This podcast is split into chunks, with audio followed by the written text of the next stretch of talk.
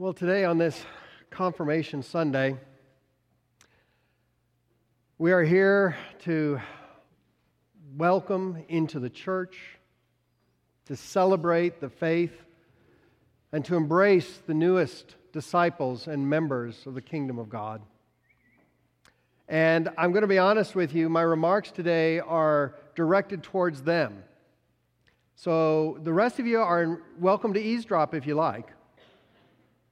But what I have to say today is really for our confirmands. For many of you, this seems like the finish line, the culmination of a journey.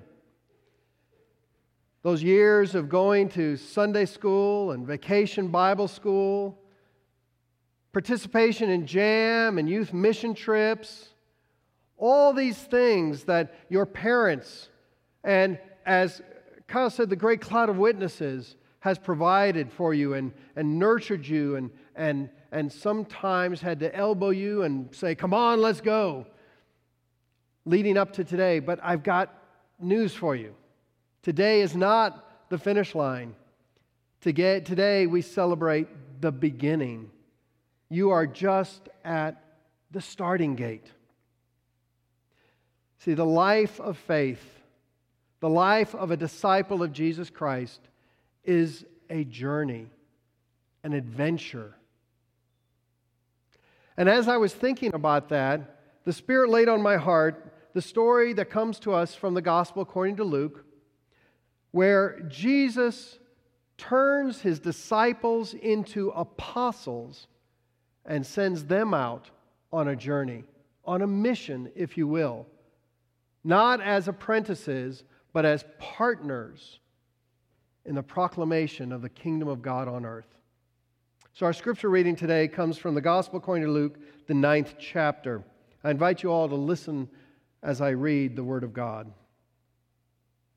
When Jesus had called the twelve together, he gave them power and authority to drive out all demons and to cure diseases. And he sent them out to proclaim the kingdom of God and to heal the sick.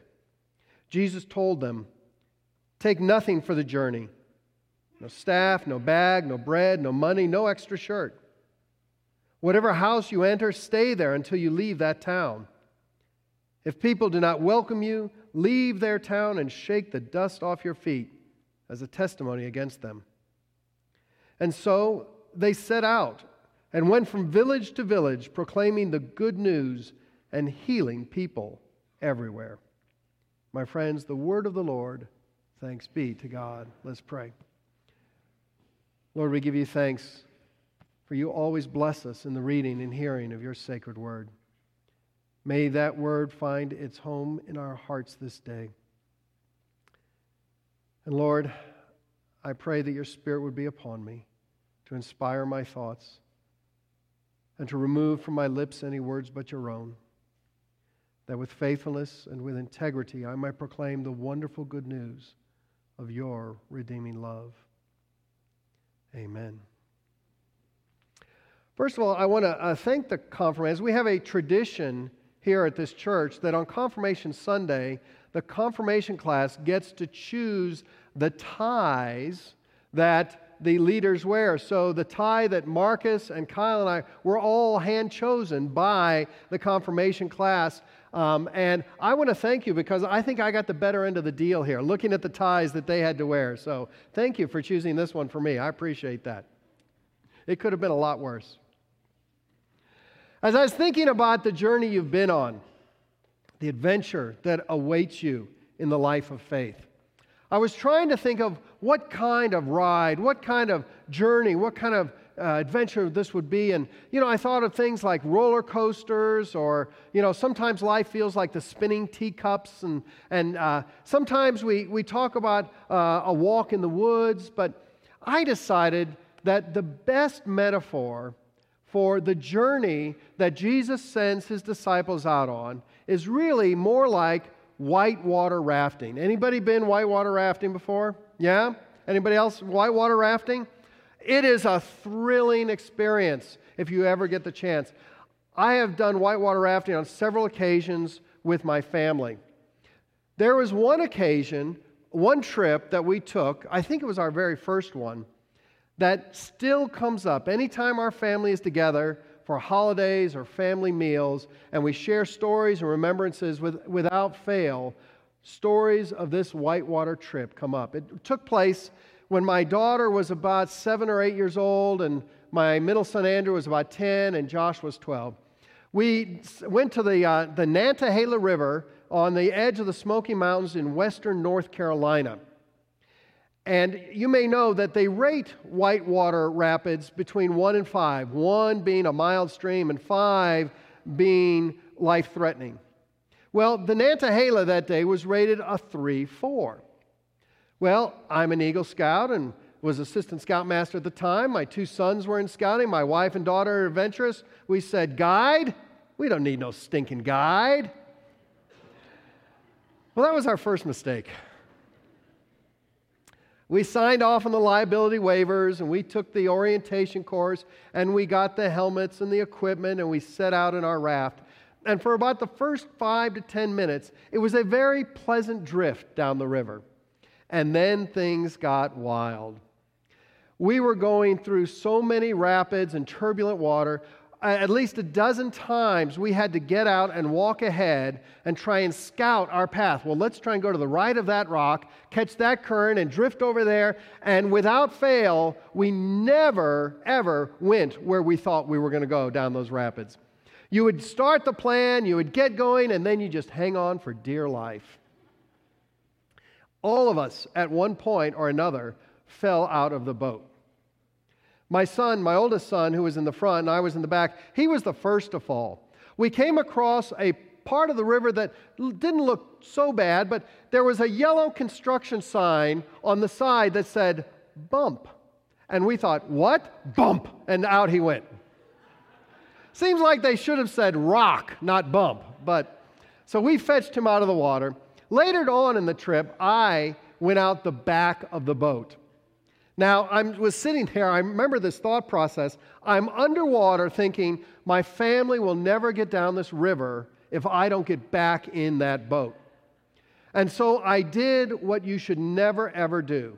I sunk to the bottom and pushed off the bottom of the river. Now, they tell you not to do that because your feet could get caught under a rock. But I pushed off the rock, uh, off the bottom, and I came flying out of the river and grabbed the back. My wife said it was like Shamu beaching himself. It was just going whoosh. And so there I am, hanging on to the side of the raft.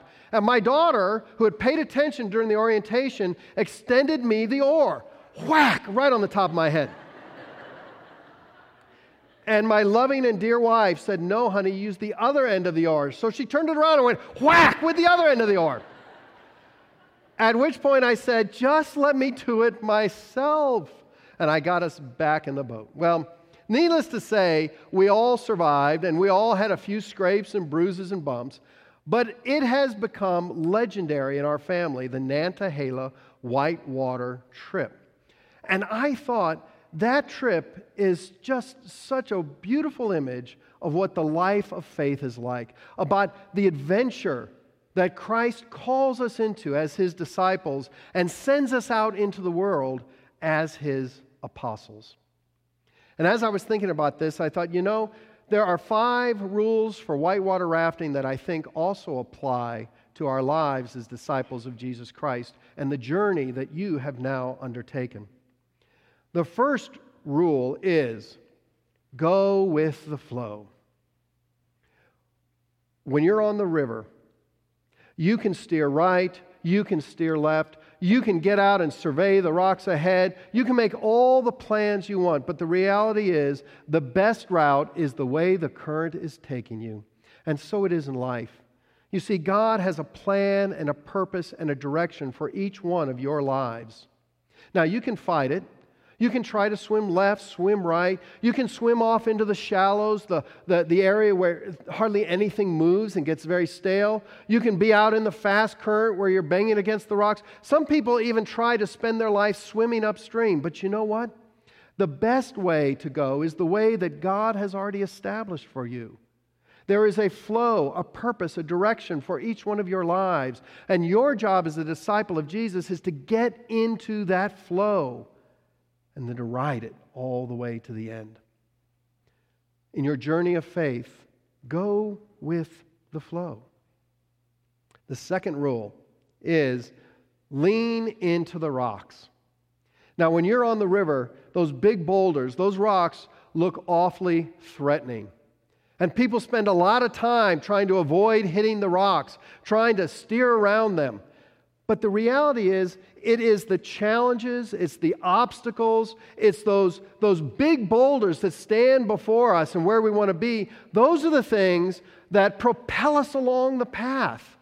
It is the challenges we overcome, it is the obstacles that we endure that give us the, the, uh, the propulsion to move forward down the river, down the journey, and to complete the adventure God has laid before us. Don't be afraid of the challenges and the obstacles ahead of you. Believe it or not, they are your friends. The third rule when you get into turbulence, and you will, go feet first and toes out. Here's the thing at some point or another, you're going to fall out of the boat. Things are going to not go as you planned them to go. You will fail. You will be wrong about things. You will have to pick yourself up and start over again at some point. But the thing is, that's okay. God does some of his best work when we are broken, when we are at our wits' end, when we are dazed and confused and don't know what to do next. The scriptures are filled of stories of the Spirit of God coming into people in their brokenness and in their weakness and in their confusion and bringing forth beautiful, beautiful people. Jesus never said to his disciples, You have to be successful. Jesus never said, You have to be right. He said, Love one another, forgive each other, pray for everyone, and trust me. When you get into turbulence, and you will, fail in such a way that you're ready to move forward for the next part of the adventure. The fourth rule for safe whitewater rafting if worse comes to worse, let go of everything. It's amazing how much energy and time and effort we put into things that ultimately mean so little. If worse comes to worse and you lose that home, you lose your job, you lose loved ones, when things don't look like they could get any worse, lean into the arms of Jesus. Let go of it all. Seek your refuge in the Lord and let God be your strength and your comfort. When worse comes to worse, let go and fall into the arms of Jesus. When you're on the river, as I said before, and you fall out of the boat, they tell you never ever push off the bottom because you could get your feet stuck. What you're supposed to do is ball up, curl up, because your buoyancy and the river current will lead you to the top. Have any of you all ever been down the chute in New Braunfels at, at Schlitterbahn on the river? Not in the park, but on the river. There is a spillway on the river there that uh, long before Schlitterbahn was Schlitterbahn, we used to go down this spillway. It was called the chute. And sometimes we'd go in, uh, in inner tubes, and sometimes we would just kind of body surf the thing. The first time I went, it scared me to death because you come flying out of the spillway and you get sucked down to the bottom of the river, and you're like 10 feet down. Now, fortunately, I had, was with friends who had done this before, and they all told me, don't panic. While it takes you down, hold your breath because that same current will bring you back up. And so while I'm going down, I'm thinking, you know, I'm swimming as hard as I can, I'm getting nowhere. But sure enough, you hit that bottom, and then the current brings you back up to the surface. We have to learn that when things get bad, let go. Finally, don't ever forget you're here for the thrill, so enjoy the ride. Life is not meant to be dull or boring. Life is thrilling. It's a gift that God has given to you. And in making yourself a disciple of Jesus Christ, you are choosing to live at the fullest level of life, to embrace all that life has to give, and to share that with other people. The Christian life is not an easy life. You could have made easier vows and chosen an easier path, but you did not. You chose this path. You chose to give your life to Jesus Christ and to be an ambassador for God in this world. Friends, it is a thrilling adventure that God has sent you to. So relax, enjoy the ride enjoy the adventure. Welcome to the kingdom of God.